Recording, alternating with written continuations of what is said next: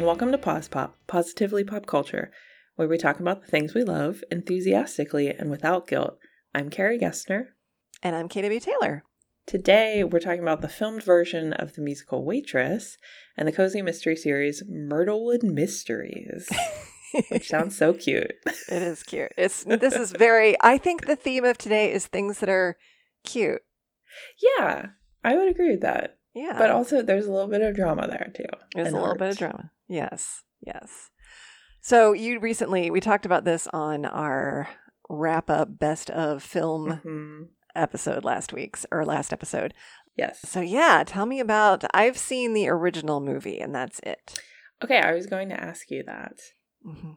That you would consider a movie. The, the film musical you would not consider a movie. Correct. Okay, so this is a filmed version of a Broadway musical called Waitress the Musical, which I was always interested in because the music was written by Sara Bareilles, music and lyrics. And Sara, as we know, is one of my favorite musicians. Mhm. I just really love her writing. So this became a musical a couple years ago. I don't actually remember which year, but it was on Broadway for a while and then it toured. So I took my sister to see this because we're we both like Sara Bareilles. And then during COVID nineteen or in in the midst of it, well, I guess when they were trying to Broadway was trying to open up again in 2021, they brought Sara Bareilles back for the lead role and they filmed this over the course of a few days. Mhm. So it is based on the 2007 film, which stars Keri Russell, one of your faves. Mhm. Love her. so it's the same basic plot. Mhm. Sara Bareilles plays Jenna, who is a waitress at a pie diner in in some unspecified sort of southern state, perhaps. Mhm. And um, she is sort of unhappy with her life. Mhm. for multiple reasons. And when I I saw this by myself, okay, I'll get into that later. But okay, so she's in an unhappy marriage with a man named Earl, played in this version by Joe Tippett, who is actually Sara Bareilles' real life partner. Mhm. And I think that's how they met oh, through the show, through the previews and stuff. Cute. And he is not a very good guy. And it's also implied that he's pretty abusive, at least at different points. Mhm. And she finds out in the very quickly in the show that she's pregnant. And this has thrown her for a loop because obviously she basically wants to leave her husband and she's like, well, this is gonna make that difficult. Mhm. And also another reason it's difficult is because she works at a diner and she doesn't have a lot of money.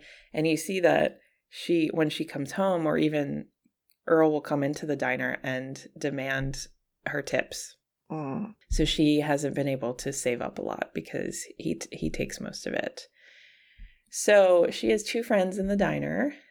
One is Becky, played by Charity Angel Dawson, and she is a fun person.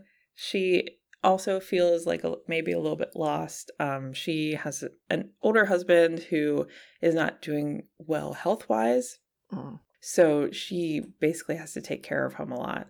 And I think that's put her in a difficult position because she still loves him, but it's obviously a lot of work. And, you know, the relationship has disintegrated a little bit. And then there's Dawn, played by Caitlin Houlahan. And she is really nerdy.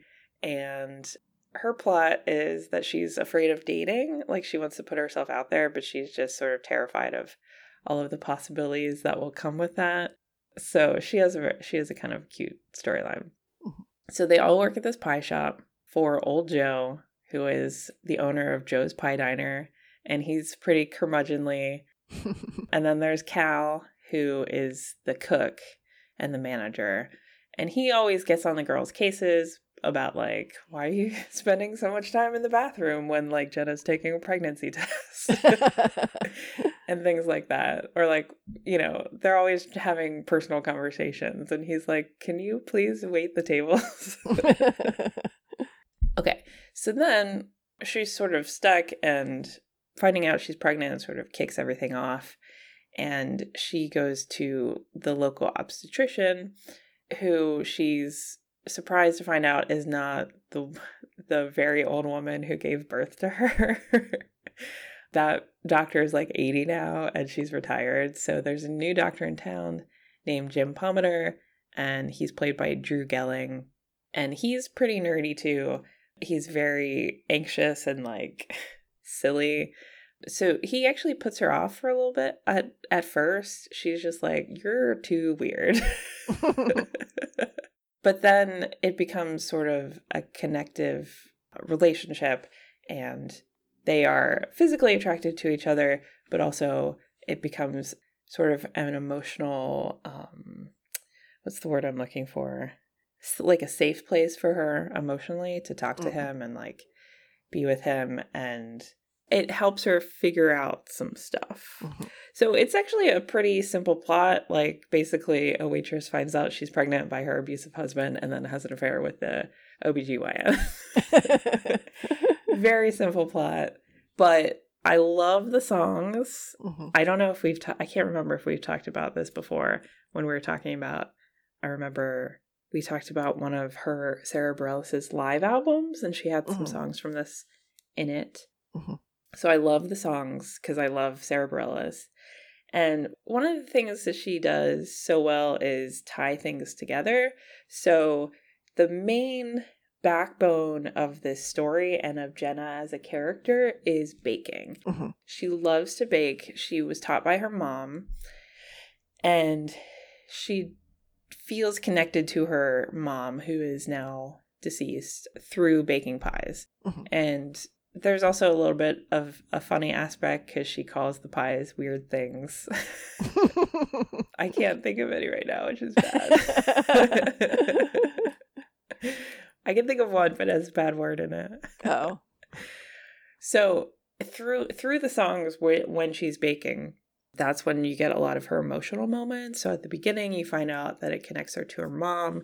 A little while later, after you found out find out about Earl, you realize that her mom was also in an abusive marriage, and she's like, "Why did we never leave?" Mm. And then down the line, she bakes with Dr. Pomatter, she bakes with her friends, and it becomes this way to connect with the people she loves, which I think is really sweet and emotional and just I I like I cried like four times. Oh. And I actually did go see this in theaters because it came out for a couple weeks in December. Mm-hmm. I think it's going to come out on streaming at some point to buy. I'm not sure if it will be free anywhere. Mm. But I went it was like the the Monday before Christmas and like work was really dead. it was really it actually snowed that day, so it was really snowy and cold. Mm-hmm. And I went by myself and I was just like, this is very it felt like a warm hug. Aww. But also it made me really emotional because I really connect with Jenna in the sense not that I'm pregnant and I'm gonna have an affair, but in the sense that she is really lost in life and i feel a little bit lost too so the way that and like her friends are lost too so the way that everything works out at the end always makes me really happy and there's there's a lyric in one of the last songs that says every right thing will find its right place Aww. and i really just kind of clung on to that at the end and i was like oh maybe like maybe things do get better and maybe life can be better and stuff like that. Not that I'm, you know, doing awfully or anything. but I just, yeah, I really connected with him emotionally. And I love seeing Sara Bareilles act because I've only really seen her in Girls Five Eva, mm-hmm. which is fantastic. but it's um it's obviously more of a more of a comedy than this. This is a comedy drama. Mm-hmm. So she gets to test herself and stretch her range and everything. And it, she's actually a really good actress, which I never super expect of of singers. it was just a ton of fun and I really loved it. And I don't know if I ever would recommend it to you because I'm not sure how big of a musical you are, musical fan you are. Oh, I love musicals. Yeah, we've oh. we've talked about that. Oh, yeah. Oh, right, right. Okay. I'm sorry. It's been a while. That's okay. That's okay. then yeah, I think you might enjoy this. Cool. I will let you know if it ever comes out for free on streaming. Awesome. But yeah, I had I had a really good time. I felt Good. very happy. Oh, good. That's great. No, I like the original movie, but although I only watched it, I saw it when it came out in the theater, and that's Hmm. the only time I've ever seen it. Um, Okay. So it's been a long time, but I remember Nathan Fillion was the doctor in that, and he was very cute, and Keri Russell was great. But that has the sad story of the director and the woman who played Dawn getting, right. yeah, I wasn't gonna bring that up. But well, it's a bittersweet. Yeah, I mean, it's a bittersweet story because of that. So I think that's why I've been a little reluctant. But I think you know she also deserves her legacy to live on, and that's great that Yeah. they've adapted it. So yeah, that's Cool. a good point. That's a great Yeah. point. Yeah, because Yeah. that is a very sad event. yeah, but yeah, good. I'm glad you enjoyed it. Well, thank you. Yeah, and you've been enjoying a book series that one of our friends has not super enjoyed. So I'm, I'm very curious to hear about it and to hear why you like it. Okay, so this is a series by author Iris Beaglehole. And that is apparently a pen name. we just discovered that before we recorded. Um, she's written other books under different names and stuff, but this is a cozy mystery series with elements of supernatural stuff. So the series is called called the Myrtlewood Mysteries, and there are eight books. wow. Yeah, I finished the first book and I started reading the second book, and it follows right along. And I, I don't know, right as of right now, I think I may try to read the whole series. I don't know, we'll see. I have, I have a tendency to fall apart on series and not always finish them, but yeah. but if I keep going, maybe I'll get good momentum. Yeah, maybe. Maybe. So the first book is called Accidental Magic, and it does stand alone pretty well. So if you want to try it, but you don't want to do the giant commitment like I might, you can read just the first one. But I will say, I our we have a friend who read this first one and hated it to the point of making fun of it, and I didn't remember what the name of the book was or who was by or anything about it. And then this was advertised to me on social media in like a little ad as being Gilmore Girls meets Practical Magic. And I was like, that sounds like it was created for me. So I got it. It was like a Kindle like uh, sale item too, so it was Mhm. super cheap. So I'm like, okay, whatever, easy end of year reading. And I get why our friend didn't like some of it, but it is the kind of it's the kind of writing where you can tell the person is so enthusiastic about it and they're going to get better. And by the by the middle of book 2 she's gotten to be better with writing. But i think these were done a little bit quickly let's just say. So put aside your copy editor hat or your you know need to have everything be exactly explained because it is just kind of silly fun. But the reason they're calling it gilmore girls meets practical magic it's about a single mom named rosemary and her grandmother, her beloved grandmother, has died. And so she and her daughter Athena travel. It takes place in England, but it's kind of like not real cities, so everything's sort of just like small towns. So they are they live in one town and it's not very happy, and the mom is just a grocery clerk and she's really unhappy. So they go to this town called Myrtlewood, which is where the grandmother lived, and meet with uh, the grandmother's mysterious lawyer who Rosemary finds kind of dreamy, but but but weird and mysterious and creepy too. And he's like, "Yeah, you actually inherited the house, which is like a manor house, and she's got a bunch of money that you didn't know about, and it's all yours. But your grandmother might have been murdered, so you can't have everything because you're technically a suspect." So she's like, "Oh no!" And they go to the manor house, and it's it's a disaster on the outside. It's just falling apart. It has, has seen better days, and so the daughter is like, "We're not staying here. This this is gross." and the mom's like, "Well, we also live in a you know two room apartment that's not much better, so let's just see what's up." So as soon as they enter the house, it like repairs itself oh. and it's all pretty and put together and they're like oh well maybe this won't be so bad Hmm. but there is this i think there's a thing where they they do know the grandmother might have been a witch but they also don't know who else knows that or how common that is or what the what's the deal. But it slowly comes out that like the whole town is full of magical people and they know about magic and they knew the grandmother was magical and and there's more than just witches there's vampires and shapeshifters and all kinds of stuff. So it quickly ends up being like oh well yeah whatever and you're gonna you're a witch too. And rosemary's like i don't think so. But rosemary is very scatterbrained and forgetful and she's mid 30s but she does come off a lot younger and goofier and athena her daughter is a little bit more of the responsible one so there is this kind of Lorelai and Rory Gilmore dynamic, although much more dramatic. So that's kind of cute, although it's a little bit if you don't like that kind of personality, it's going to it's a little bit grating at times because sometimes I do feel like Rosemary, you need to be a grown up and behave yourself and she just is not very good at that. Yeah. Yeah, so a lot of the first book is trying to figure out who killed the grandmother and whether Rosemary is a witch and how she can unlock her powers Ooh. and if if Athena is also a witch and there's a little bit of a mystery about Athena's dad, uh, which starts to come out a little bit more at the beginning of book two. And Rosemary needs to navigate like wrapping up her old life, moving to this new town. She's also not allowed to leave the city limits due to the murder investigation. So there's some oh. logi- logistical comedy there and I don't know, it's just it's very very cozy. It's very silly. It's very lighthearted.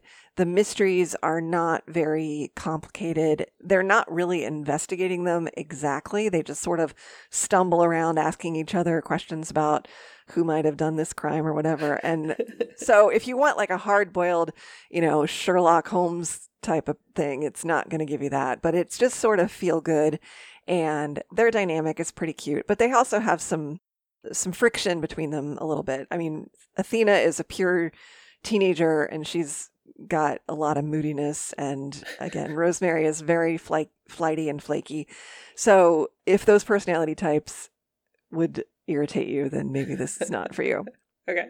but I do think that book two, and I'm not I'm not fully finished with book two yet. Book two has already sort of started to feel a little bit uh, stronger writing and a little bit more sure about the characters. Okay. And we also get the first hint of there being a school of magic in the town. Ooh. And it's not it's not very we'll just say it's not much like the most famous school of magic in literature. okay.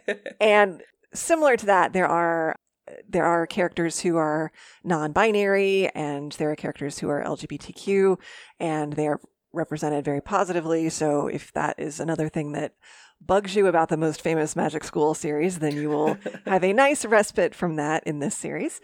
Yeah, and so also if you like British people being British, there's a lot of just cuteness in that regard. And um they're always drinking tea. There's a running thing of this mother and daughter drinking so much tea. Like there can be a literal threat of like the house is about to get burned down. We need to make some tea. So I think it's perfect for wintertime reading. Like I said, very, very cozy, like literally cozy. There's a little cat who shows up in book two. Aww. I mean, it can't be more cozy, right? So just super adorable. So the first so it's accidental magic is the first book. Okay. experimental magic is the second one. And then there's combustible magic celestial magic delectable magic bountiful magic formidable magic and unspeakable magic. Whoa. and then she's got a spin-off series or actually there's a standalone called the witches of holloway road. Oh wow. And then there's a spin-off series that she has the first book of called the crone of midnight embers.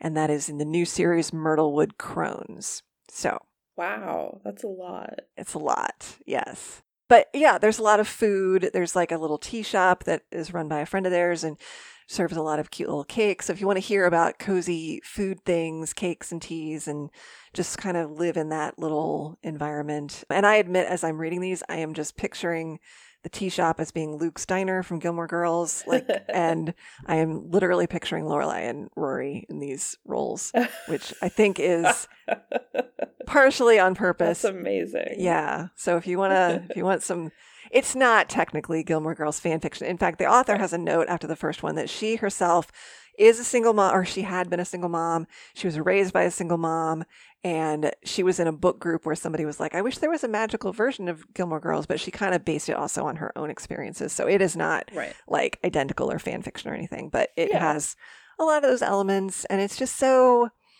it's just so sweet. So yeah. So if you like awesome. there's ghosts, there's vampires, there's shapeshifters, there's witches, there's fae, there's a boy who can turn into a fox, which is kind of adorable. Yeah, it's just really sweet. So Very cool. That Yeah. sounds really cute. it's very cute. Yeah. I just was looking some up. I might I might dive into the Crone series. Okay. The Crone of Midnight Embers, the Myrtlewood Crones. Yeah, try it out. I'll see what yeah, I'll see what I think. That's See what you cute. think. Yeah, it's really cute. And then I, the author herself, just sounds like a cool lady, and I, she does have other, like I said, other books under different names, and she Oh. has like a thing where she herself likes cats and herbs and stuff. So I mean, she's very on brand. Nice. Maybe we should have her on. oh, maybe I don't know. She might be getting too big for us, but yeah, I think it's I think it's definitely for a certain kind of reader in a certain time of the year, hmm and like. There's only, I think, two or three male characters in the whole series so far. So it's okay. very female centric. So, Nice. Yeah. Well, that sounds really cute. I'm glad Yeah. you're enjoying them. Thank you. I can't wait for you to read all eight, plus the spin-off series. we'll we'll see.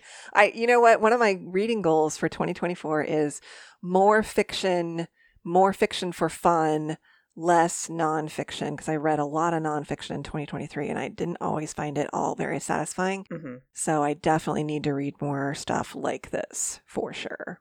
Well, great. Good luck with that. Thank you. My goal is more fantasy in general, Nice. which can include urban fantasy and Yes. contemporary. So, yeah. Yes. nice. Yeah. So yeah, we talked about Waitress. Um, had been out in theaters. It's probably going to come on streaming either for pay or some other platform. So we'll keep you updated about that. But you could probably look that up on your own. And Iris Beaglehole's books are available wherever you get your books. But they are. She does have all of the editions in ebook for sure. So Okay. yeah. Sweet. Next time, we'll be talking about some more great pop culture stuff. Be sure to join us soon.